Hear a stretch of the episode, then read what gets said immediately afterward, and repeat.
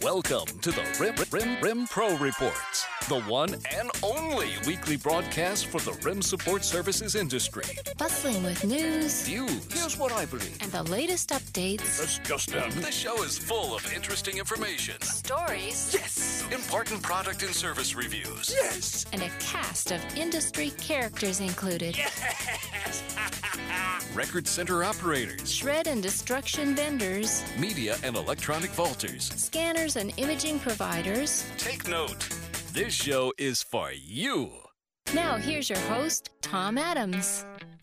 Welcome back to the RIM Pro Report. This is show number four, and I'm glad you're with us today. Today is going to be a continuation of a number of interviews I did a number of years ago. This one is another startup story, and it includes Michael Marchand of Veritrust in Houston.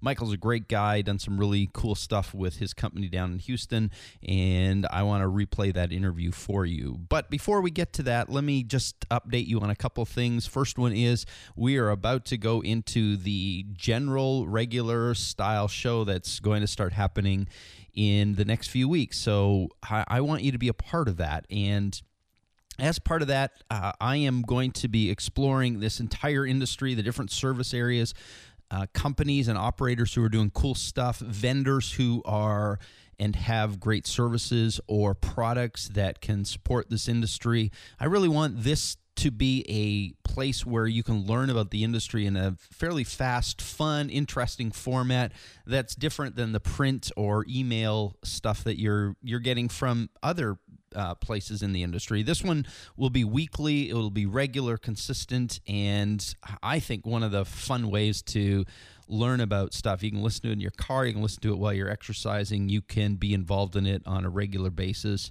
And I, I guess as I'm saying that to you, I'm also interested in hearing from you and how you can uh, become a part of the program. I'd love to hear your stories. I'd love to hear what you're doing. If you're a vendor in this industry in terms of selling to companies who operate records, information, shredding, media, vaulting, data protection companies, and you got something cool to offer, I'd love to learn about what you're doing as well and share it with uh, our listeners today. So, thanks for being here. Uh, we're going to go back into this interview. I hope you enjoy it. And I look forward to learning more about what's going on uh, in Michael's story. And I would love to hear from you to hear your story and what's happening with you. All right, here we go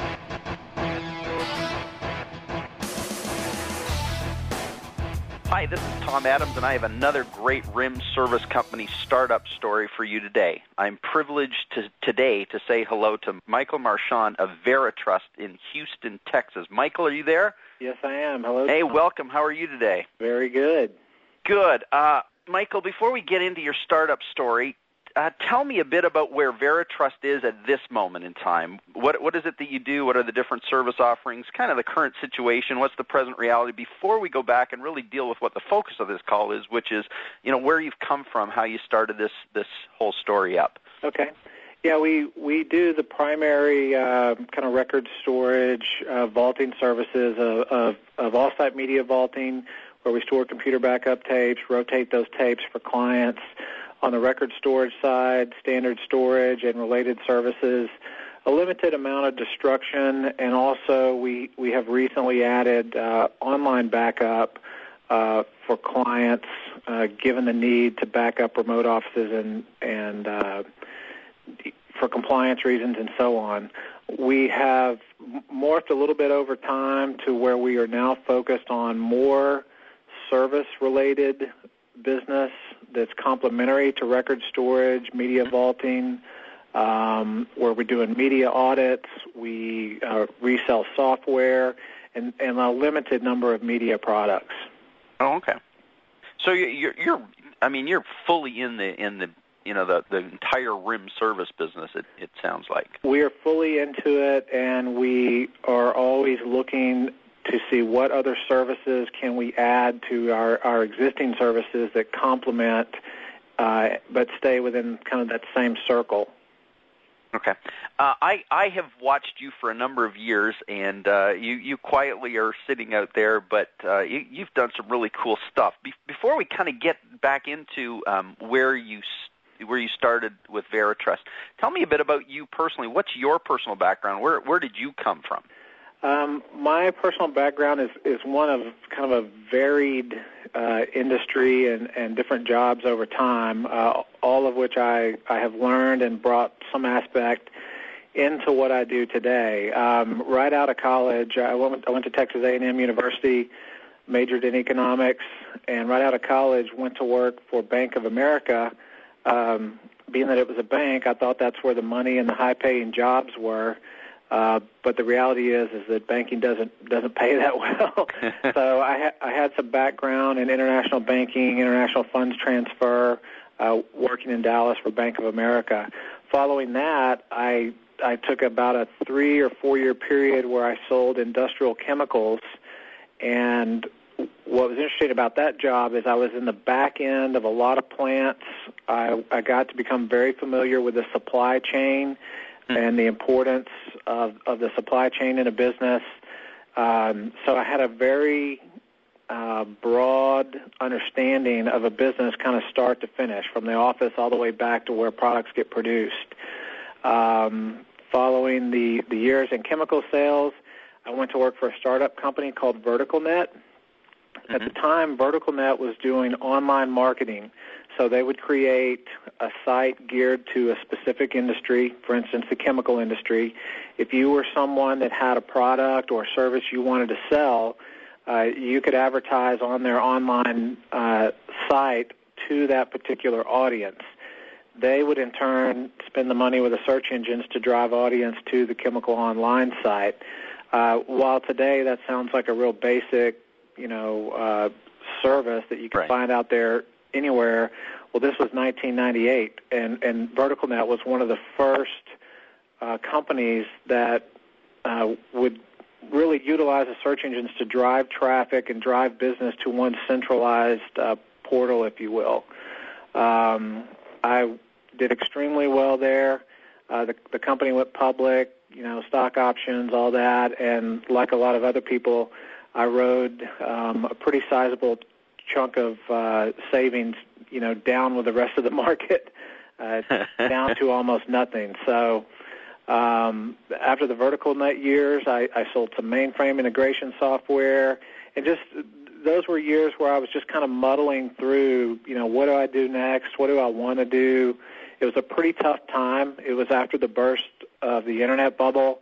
Uh, it was after September 11th it was just really a tough time to be out selling and especially to be kind of in the IT market. Uh, yeah. I was attempting to sell professional services, IT staffing, and it was just a really roller coaster, kind of depressing uh, time. And that's really kind of the background I had before starting Veritrust.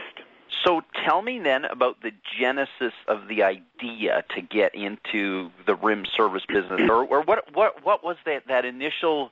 Where was the initial spark? Where did you see the opportunity? Tell me a little bit about that that piece.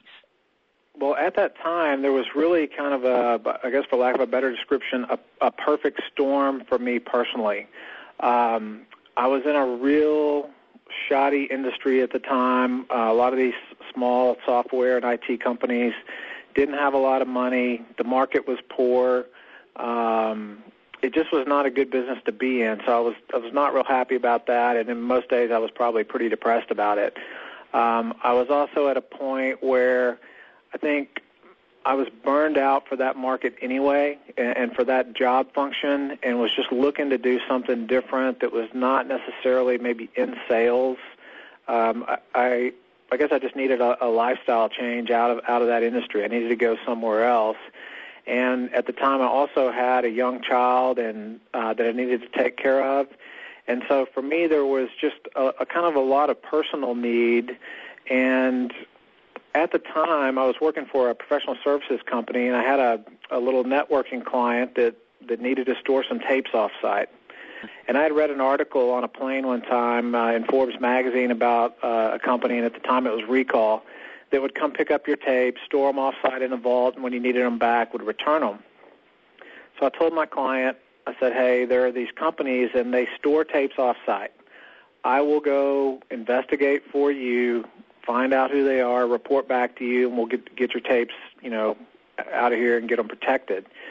Um, the same day, I went back to my building uh, where where I was selling professional services. I was in the elevator going up, and there was a guy standing there with a shirt. And I said, and I saw his company name. It's a, it's a regional company where we are. I said, what does your company do? And he said, oh, we do record storage and we also store computer backup tapes. Hmm. I said, great. Who do I contact over there? I've got someone that needs to store these tapes. Uh, the delivery guy gave me the, the general manager's name. I set up an appointment. I went and visited that facility, saw thousands and thousands of boxes, thousands of tapes, and you know found out that there was a service that did that, and you know again reported back to my client. Well, at the time, the the company did not follow up with my client. I called them two or three weeks in a row. And I said, okay, well, I guess they're not going to call. So I then called another uh, service provider here, um, a large national chain. Same story. I've got someone that needs to store tapes off site. This is not a price issue. Please call him. He just needs service. Uh, same problem. Uh, oh my that, goodness! That company would not call my prospect or my cl- my client, their prospect. Uh, I called the company. Please call the guy. It's not a money issue. You just need service. So after two or three weeks of two companies not calling, I I just said to myself, something is wrong here. You know, I'm in sales. I wouldn't act this way. You know, what am I missing? And so I kind of just started doing some some additional research on the internet as far as, as companies and and that's really kind of where I I got the original idea. Hmm. Um, and then the probably the I guess the final catalyst. Uh, one day I was driving down the road, and I literally remember the exact spot on the highway, what the weather was like. I I just kind of instantly woke up to the fact that somebody else was controlling my future, and that somebody was not me. Somebody else had the ability to affect my income, to ultimately take my house away, to cause me a lot of mental and financial pain um, unfortunately, it was poor, poorly run companies, owners and managers of those companies who were not as talented or as bright as me. The customers in the market in which I worked who were looking out for themselves over the, the solutions that I was selling. Um, I just realized that tomorrow I could go into work, and because a guy made a poor decision or had a bad day or because of poor management, that financially the company wouldn't survive and I could be out of a job. Yeah. At the time, I had a two-year-old. I thought of her, and that was pretty much it. Um, you Amazing know, how those those moments come along in our life, isn't it? It is. I mean, there's. A, I just realized that there's as much risk going to work for a company, and it's a company of any size, a giant yeah. company, a small company, uh, going to work for someone else as as there was as me starting my own company. Yeah. You know, my my wife and I could live in a tent and survive, but I I was not going to risk a roof over my young child's head.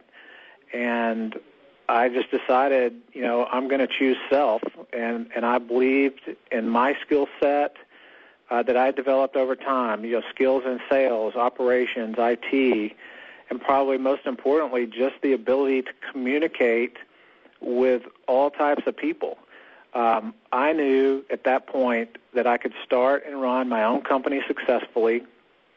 I knew there was a need for uh, storage and off and offsite protection of of people's data. Mm-hmm. Um, there was definitely a need in Houston because I couldn't get anybody to respond to that prospect. Yeah, really. So th- there was really just kind of that circle again of this just perfect, you know, setup for what launched me into what is Veritrust today. So, so tell me then, from that moment, driving down the highway and making, having that realization with with this understanding that there was profound need in the marketplace, and nobody was responding to these obvious opportunities sitting in front of them. Where where did you go from there? Uh, because obviously you're where you are today, but but what were some of those initial steps, or what were some of the initial things you did to launch the business? Well, one one of the first realizations that I came to was I had no money to start a business, and I knew it would take a lot.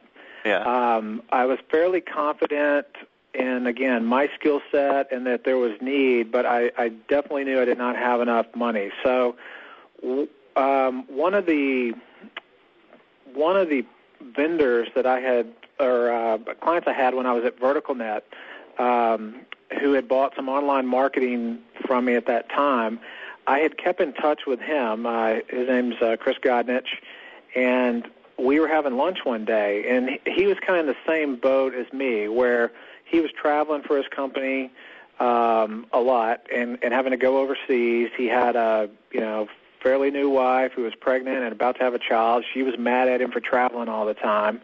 And so he was really in the same boat where it was just kind of time to to look at doing something different.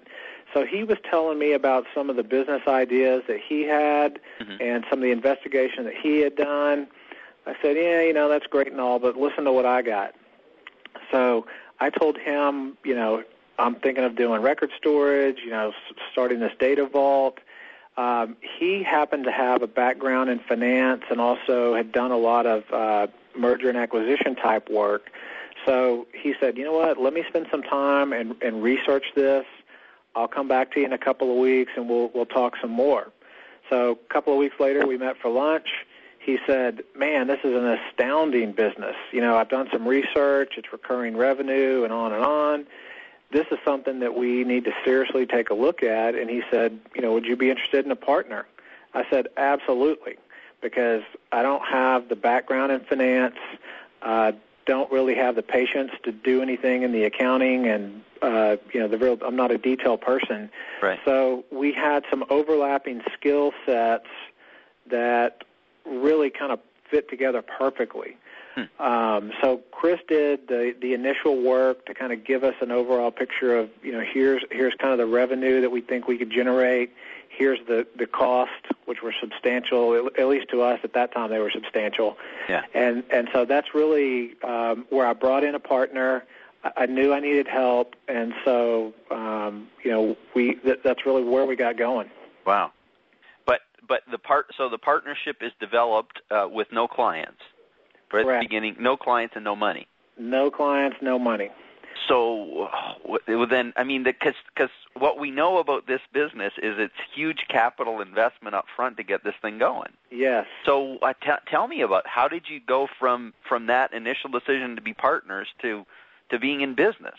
Well, Chris did a, a pretty accurate model uh, at the time, and this was a two-year model moving forward. So at that point, we said, okay, obviously we're going to have to put some of our own money into it. The uh, the little scraps I had left from my you know stock options that were once worth a lot, I, I basically poured what I had left. Um, which at the time was a pretty small amount, into some startup funding. I, I think we we pulled together maybe around forty thousand dollars of personal money. We then went to different banks to try to get uh, loans or lines of credit. Mm-hmm. Uh, the larger banks pretty much laughed at us. Yeah. The uh, the small business administration pretty much laughed at us. Um, you know, we were we were a little bit dumbfounded. We thought, well, small business that's to help small businesses get started. Well, that's not really the case. You know, the Small Business Administration is to help small businesses that have already been in business, you know, move forward. Right. And and so we ended up going to see um, a banker at a regional bank here in in Houston. Um, it was a, a one of my friends whose dad, you know, was president of this division of, of this regional bank. He said, "You know what? Come on over. Let's see what you're looking to do." We went and had kind of an initial, initial conversation he said, "Here, were, here are the things that I I need to see, you know, on paper. Mm-hmm. Come back to me in a couple of weeks with those, and we'll see what we can do." Um, and, and this was more of an old-fashioned type of, of banking relationships where there was right. a personal a person that knew you. Yeah. That you weren't calling a one eight hundred number, and there wasn't this huge committee, and so uh, really, I would say the relationship that he felt comfortable with us uh, our, our backgrounds, and then also just some belief in us that we could actually pull this off. Hmm. And, and that's how we got the funding. We oh wow, that's cool. Yeah. So, it, and when I said we got the funding, it was a, a small amount, at the time we thought it was a lot, but that that's how we got the initial startup funding. And so, what did you do with that funding? Where, where, where did that did that go into? Did did you start with the the data storage side? Did you start with the record side? What what we, was? We started simultaneously. Okay. Uh, with approximately 15,000 square feet of, of leased warehouse space. We built a vault inside of the, uh, and this is a small vault, a 20 by 15 vault in the in the small uh, space that we were in. Um, we really tried to make that initial amount of money go a long way. We, I had a friend who was a, a vice president of IT at a, at a company. He was throwing out some old PCs and a couple of old servers, and I said, "Hey, can I have those?" Those were our first desktops, our first oh. server. I had another friend who was replacing his phone system. He was throwing out his phones. I said, "Hey, can I have those old phones?" Those were our first phones. Oh, uh, talk about pure bootstrap. Absolutely, no question. That is fabulous, Michael. I love the the racking that we got. We got from our landlord. He had another tenant at another warehouse facility that had essentially walked out one day. Um, you know, didn't didn't pay his rent and and skipped town. Uh, he said, if you'll go over and tear this racking down, you know, you can have it. So we hired some guys to go in and um, and we helped them. I mean, it was us us as well. We tore this racking down, yeah, moved it, you know, brought it over to our facility and you know re-erected it. That was our first racking. It, it wasn't big, but it was enough to get us started. Yeah. And so anywhere, you know, I, I brought office supplies from home. My wife was a pharmaceutical sales rep. We, you know, we brought a box of her pens. It, it literally was just literally just trying to take anything we could that didn't cost anything to, to get started. Oh, I love it. Love that.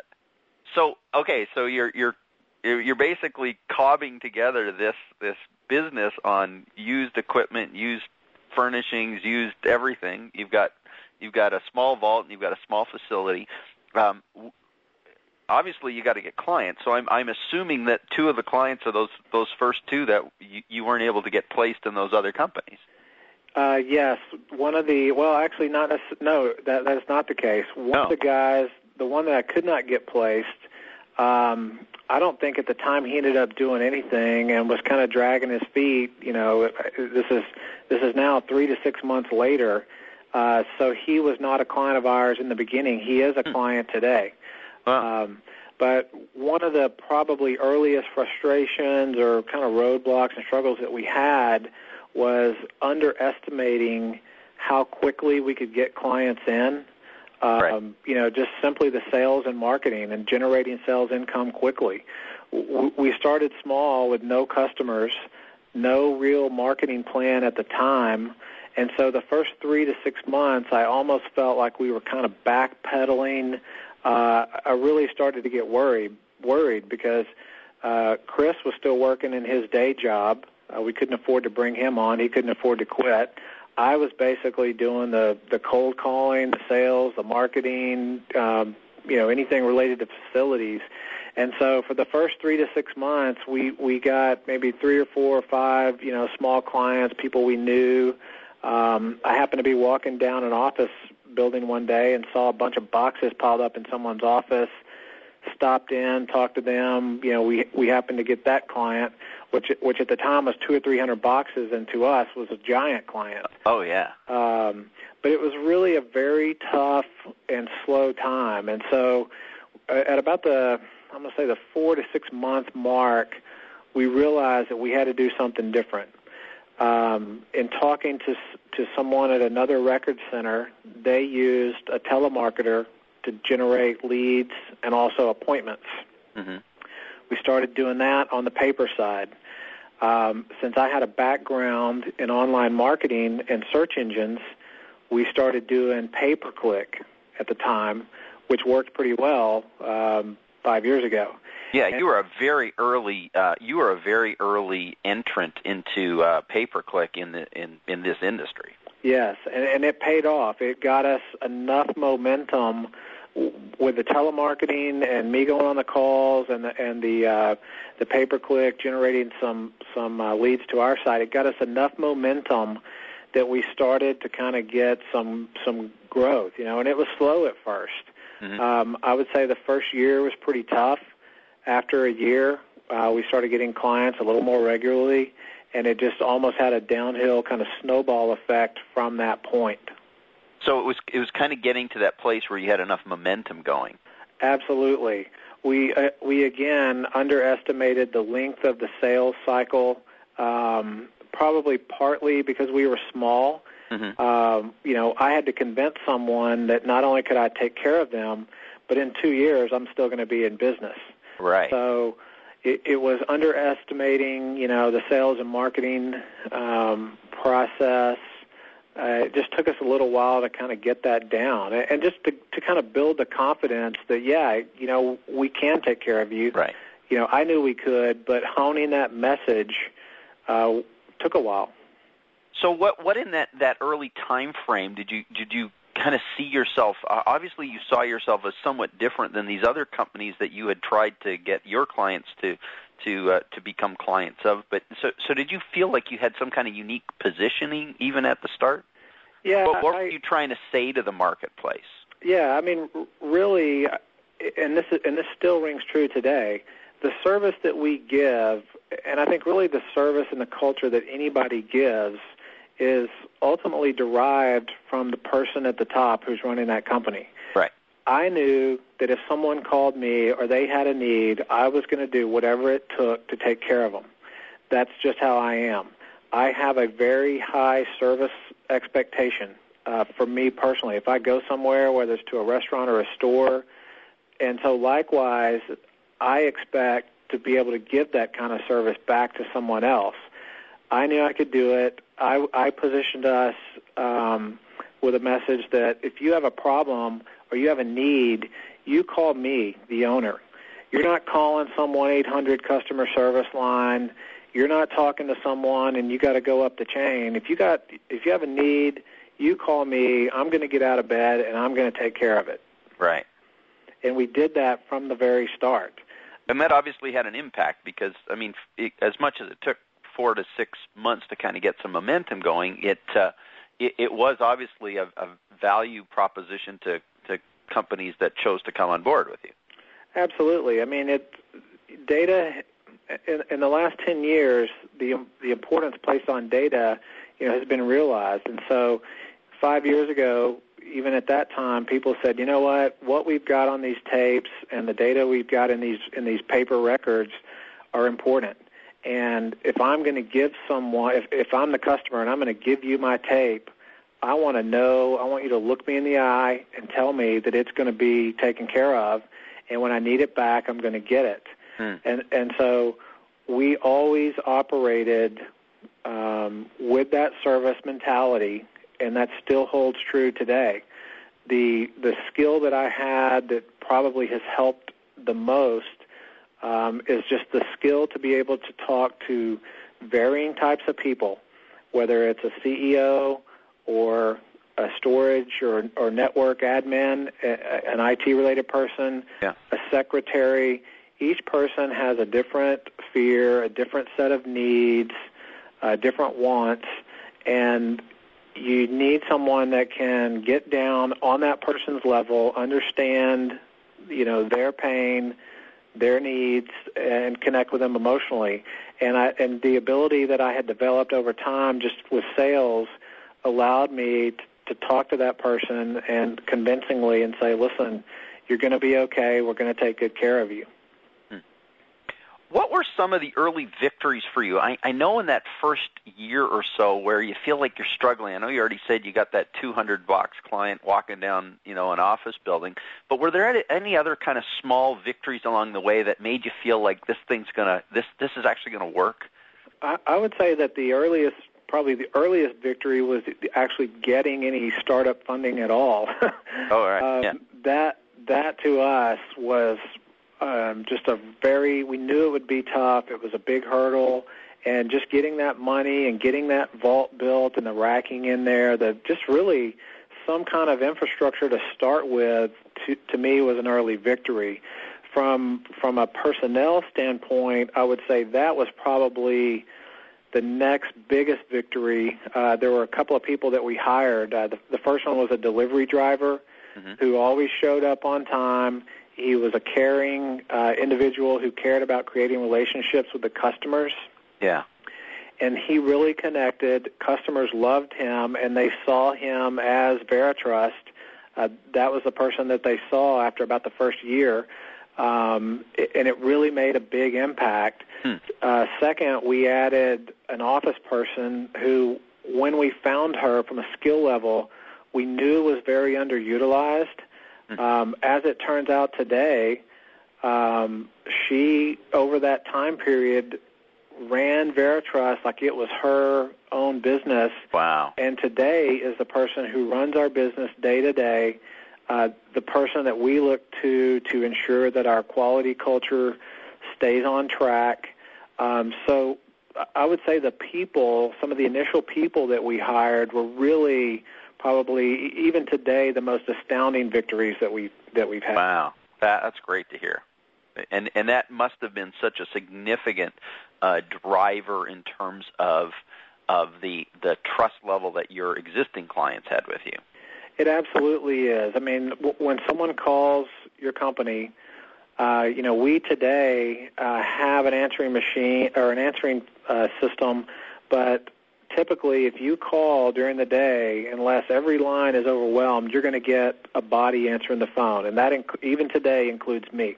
Hmm. I will pick up the phone if it rings more than three or four times when when someone calls your company, they want to talk to someone that's friendly, who yep. who they know kind of personally, and is going to take care of them.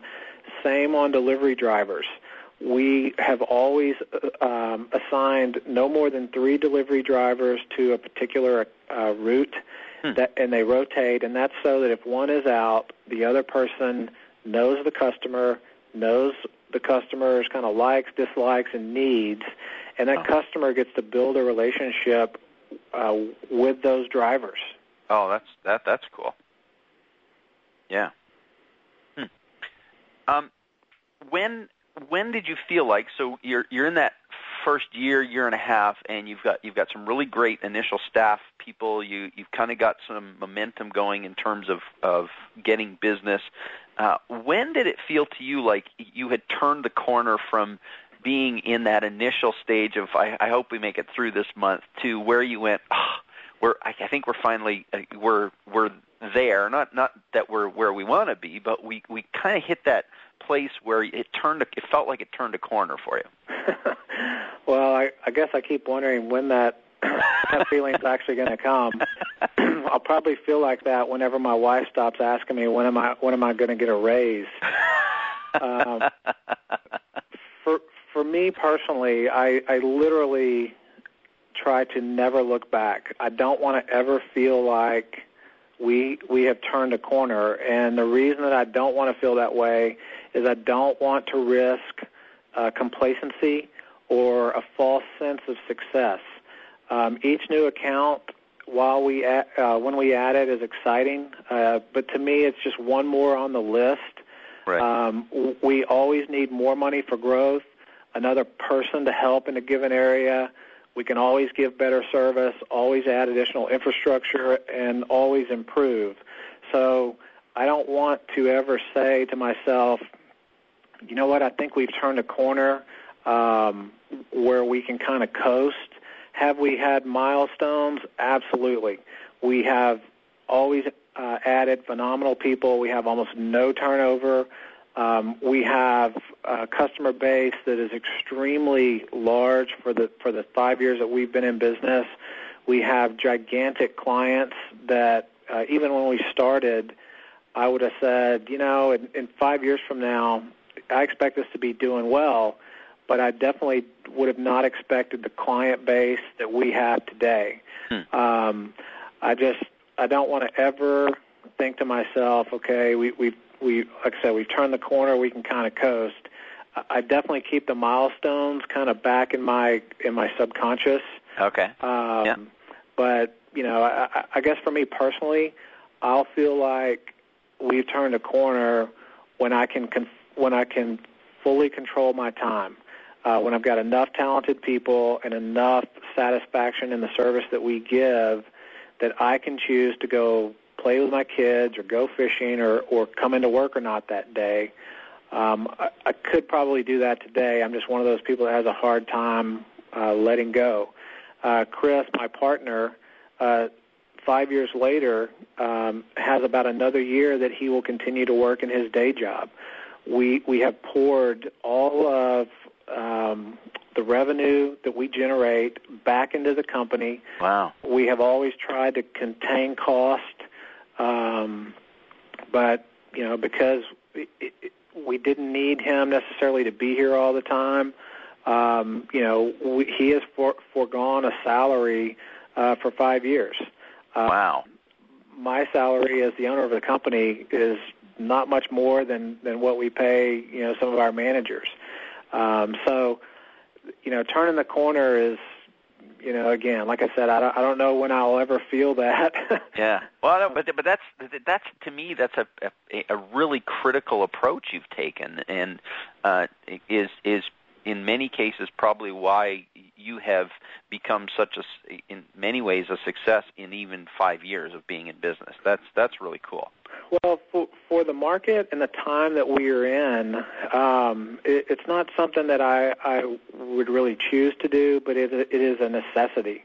Yeah. Um, I went through the dot com years working for a startup, saw the massive growth and the literal tear down of hundreds of companies, mm. companies and people that I knew. The market today is different. And if you are not giving great service, if you're not watching your cost, if you're not keeping a broad view of of what's going on around you, you will absolutely get hammered.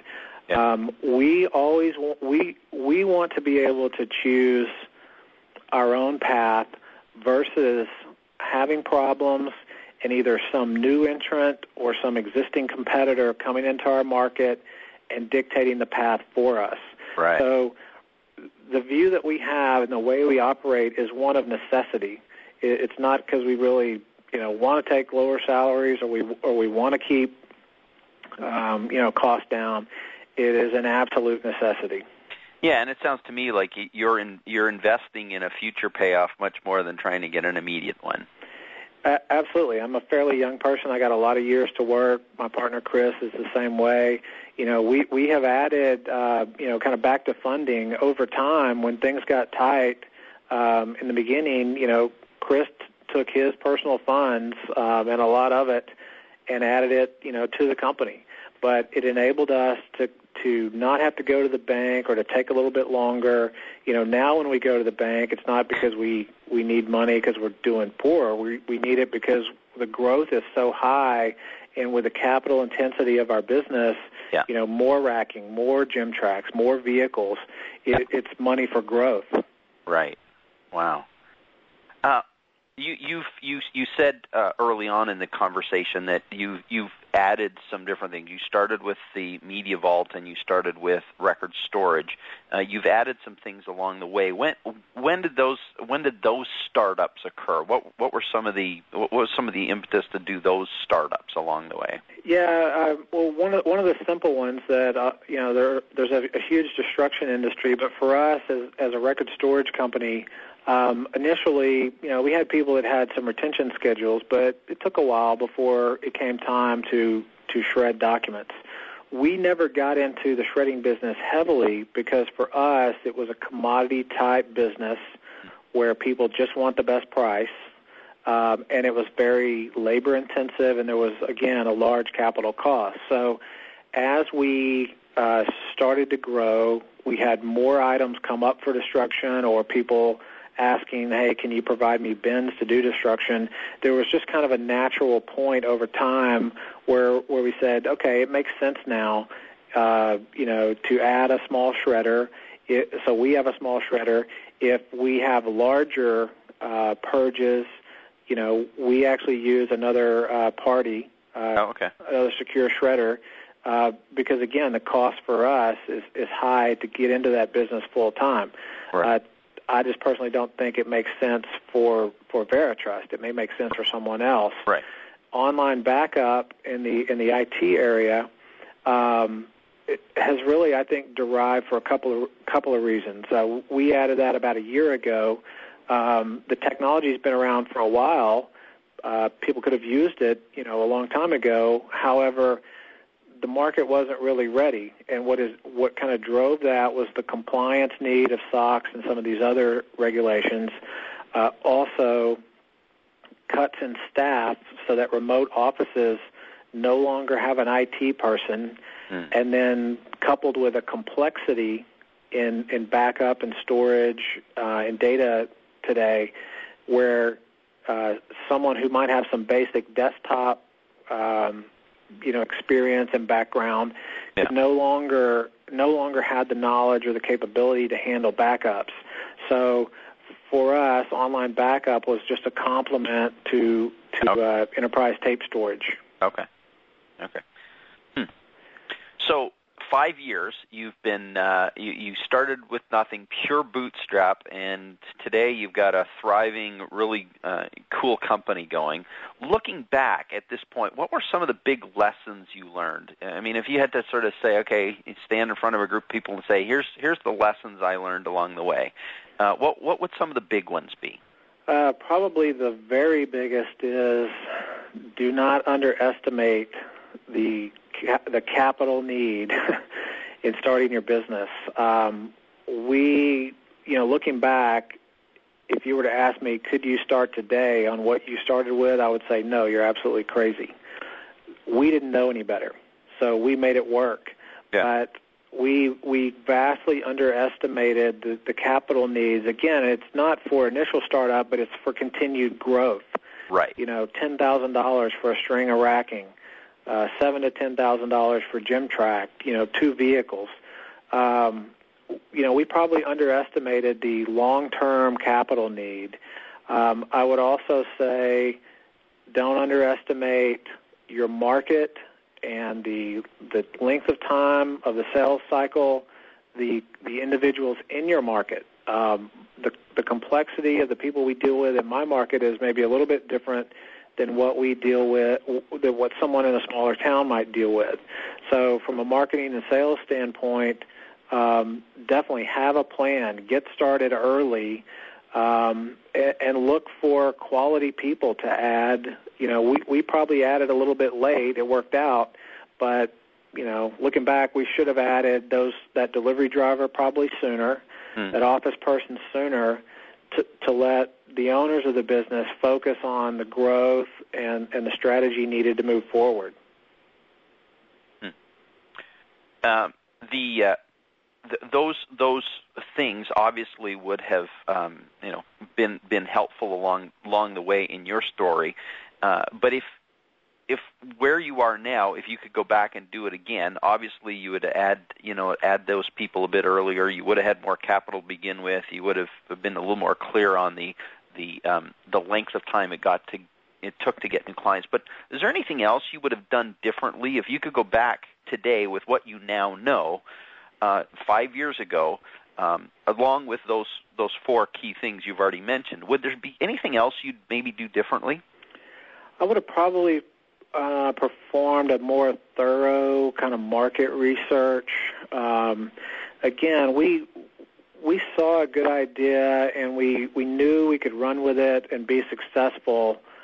But again, the planning was probably a little bit, uh, you know, a little bit short. Mm-hmm. Um, you know, that that's probably one of the primary areas. You know, I, I would say for me personally, you know, um, some advice that I would give is is to start with a, a very real and deep and very honest self-assessment of yourself. Hmm. Um, you know, do you have the personal risk tolerance? Do you have the ability to walk in the shoes of others? Um, you know, most importantly, do you have a, a vision? You know, is this your time for that vision? And if you've got, you know, a wife or or a family member that you know is going to support you, do you have the support of that family behind you? Um, and then you know, can you make an intelligent and, and a convincing argument as to why someone would want to do business with you, um, or how or why are you better? There are just a lot of uh, pieces of of the owner and the entrepreneur in starting a business or even ex- extending or expanding an existing business that it, it's not it's not so much the the capital and the and the business pieces. There's also a personal piece to it. Yeah. And, and I think at the time, you know, looking back uh, differently, um, I, I would have probably, you know, today I know I, w- I needed to take a better kind of self-assessment. I went a long time without a paycheck. Um, I, I went from August to May, which for me was a long time. My my wife had a job, but it was a stressful time. You Oh, know, we we took out additional money to to put in the business, and I would say keeping up that communication uh, w- with her.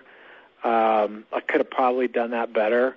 Hmm. Um, the communication, if you have a partner or if you have investors, uh, where do you want to where do you want to go? You know, are you on the same page? That that ultimately can become a big problem.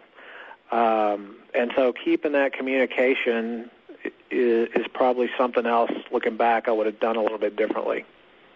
But it it sounds like I mean you've as much as you would have done it differently. It sounds like you you you had some kind of ability to do that because I mean even where you are today is testament to that. I I think that you know the fact is you didn't start with enough capital, but you had this this ability to just kind of claw your way through it.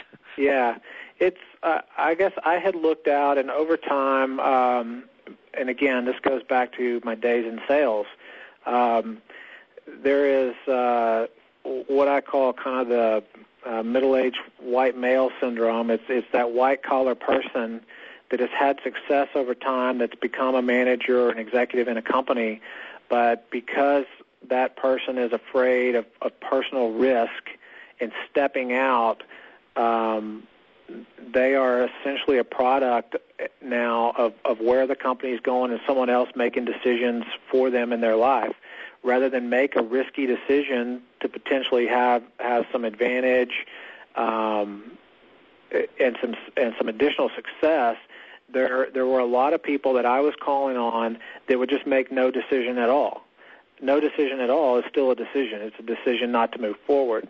Right. And I just saw that over time I was going to become one of those people. I did not I did not want to be in that boat where someone else chose for me uh, where I went, how I worked in life, you know, the paycheck that I made. Um, I did not want to be one of those people. And so uh, for me personally, again, I had the uh, the confidence in myself. I had this perfect storm, and it was my time to step out and to take that risk. Um, Wow. And and you know, you owe that. If you have small children, you owe that to those children. Yeah. Um, you don't owe to them, you know, staying in some dead end job or staying in a job that is a risk to you or them, you know, financially and personally. Okay, so then my question is, has it been worth it? It has absolutely been worth it. There, while it is scary, Yeah. it, it's actually almost terrifying at times stepping out on your own. How am I going to make this work? How are we going to make payroll? There is a certain freedom that comes to you when you are your own boss and Yeah. you are the one that has to perform or you're the one that has to make a decision. It is absolutely no question worth it. Yeah. It's a different kind of work. It's a different kind of mentality. The risks are there, no question. Yeah. But the freedom that comes with that is so astounding that it is absolutely, you know, worth it. When I look back, I can say, you know, not only have I cre- I personally created jobs for employees at Veritrust and helped them to take care of their families, I have also created jobs and a market for the vendors that supply us and the people that supply those vendors. And so I look I look at it as a little contribution that I've made to the economy and to people uh, overall. And it's a good feeling to know that that there's a productivity and something that you've done that's made a difference not only for you but for other people. That that is really cool, Michael. That that that to me is uh, is is the very human side or the personal piece of the the entrepreneurial um, the, the entrepreneurial thing that we get into, and um, I, I'm really glad you've you've kind of focused on that because I, I think sometimes we miss that. We miss how important that that is to our, our own souls and psyches and stuff like that. What what we do for, uh, why we do what we do. Yeah, we we have never wanted to be the biggest. That's not we we did not get in business to be the biggest. We did not get in business to be the lowest cost provider or to sell out to someone else. We got in business because, you know, one, there was a need for us financially. Um, two, because we knew we could make a difference from a service standpoint. Mm-hmm. We simply just want to be good at what we do. We want to go home at five o'clock with no problems, play with the kids, you know, and know that you know we did good work today. The customers are happy. They love what we do uh, to this day, our customers simply love what we do. Hmm. They love our culture. They they love the response that they get uh, when they send an email. You know, every person at Veritrust has a BlackBerry.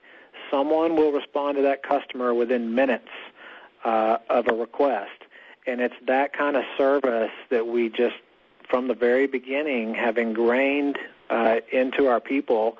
And if if someone is not capable or not willing to give the kind of service that that uh, I would give or Chris would give, uh, we will absolutely uh, change change people. Hmm. Wow. Uh, you you have the opportunity to sit down with somebody who's a complete rookie, but you only have th- two minutes to do it, and you can only really give them one piece of critical advice to start in the records and information management service business, what's the one piece of advice you'll give? I would say I would I would have to kind of go back to uh, what I said earlier about that. You know, again, very real, very deep, and a very honest self-assessment of you personally. Okay. Um, you know, again, is this your time? Yeah. Um, is this something that you have the stomach and the ability to go out and sell.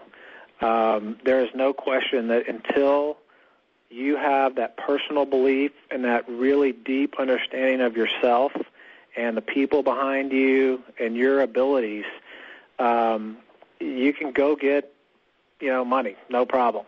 Right. You can pick any business, no problem, and get started. But unless you can handle it and sell it, and you can motivate people uh, you got no shot whatsoever of being successful. Hmm. You've got wow. the only way to be successful is is to know you know know yourself, take care of yourself physically and mentally, so you're making good decisions. Um, you know the the other part is easy. It's just you're you you are going to be the business, so you need to have a very clear understanding of of you yourself, the business.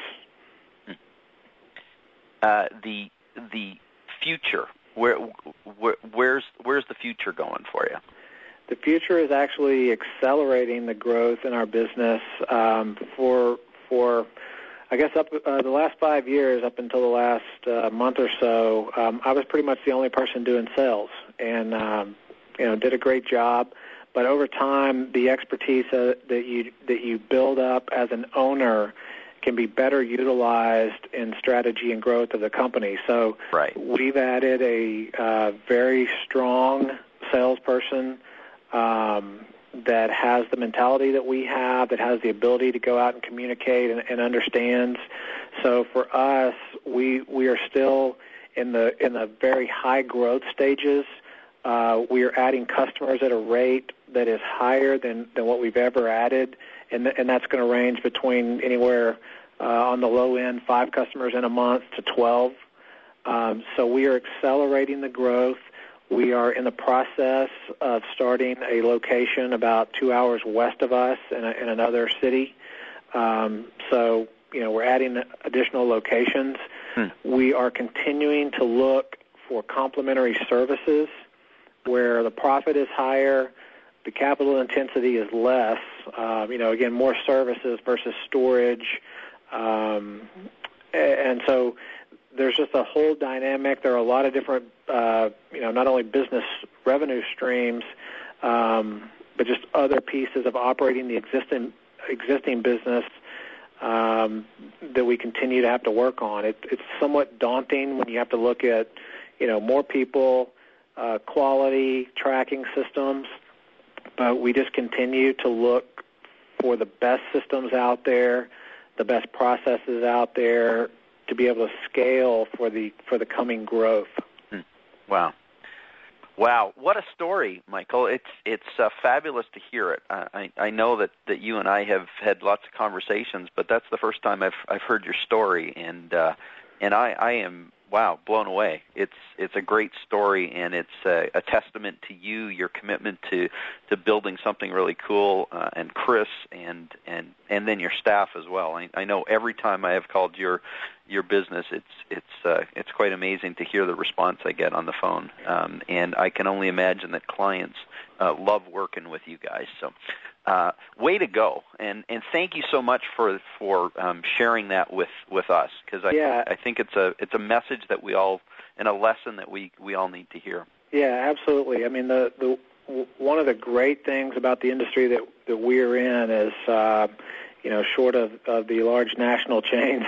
There are a lot of other small, you know, startups, independents that are out there that have been uh, willing to befriend us and to share knowledge with us, and we have in turn, you know, done the same, and that has really helped us. You know, we we all have a lot of the same problems, uh, capital needs. How do you, you know, how do you price a big move? Uh, I've got this personnel problem. Uh, people have been so gracious about sharing uh, their knowledge, you know, with us. We have in turn done the same. And I'd say for our industry, uh, to me, it's very unique. Yeah. Uh, I would have never expected that that someone would, you know, again, would share that and would befriend us in the way that they have. We always try to do the same wherever we can, um, and it's really helped us. And so it's been a it's been a great ride. It's been so positive.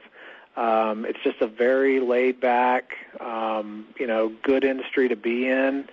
Uh, but again, you know, don't underestimate uh, yourself. Don't underestimate the money that it takes to get started um, to be able to perform to the client's expectation today. Yeah. Um, so it's absolutely been a great ride. It's been positive. Uh, I love it. I, I wake up every day. I look forward to coming to work. Um, there's not a lot of people that can say that. No, very few. Well, you know, here's to ongoing success for VeriTrust and and you and Chris and the staff. Uh, I, I know that you've got great things ahead, and uh, I'm excited for you. And I'm, I'm really appreciative of the time you've spent today to uh, to share that with us. So, Absolutely. Michael, thanks again. Continued success, and uh, and uh, break legs, break whatever. I don't know. I don't know how to say that, but just it, continue to do the great work you're doing. All right, thank you, Tom. I appreciate you taking the time to to elicit the story, and it was good. Uh, it was good looking back, and it's good going back to think about how we got to where we are today. Um, you know, it's something that I don't do often. I just keep looking forward, but it's it's nice to go back and to see, you know, how we got where we were. You know, what was that feeling like? So I'm, I'm happy to share it.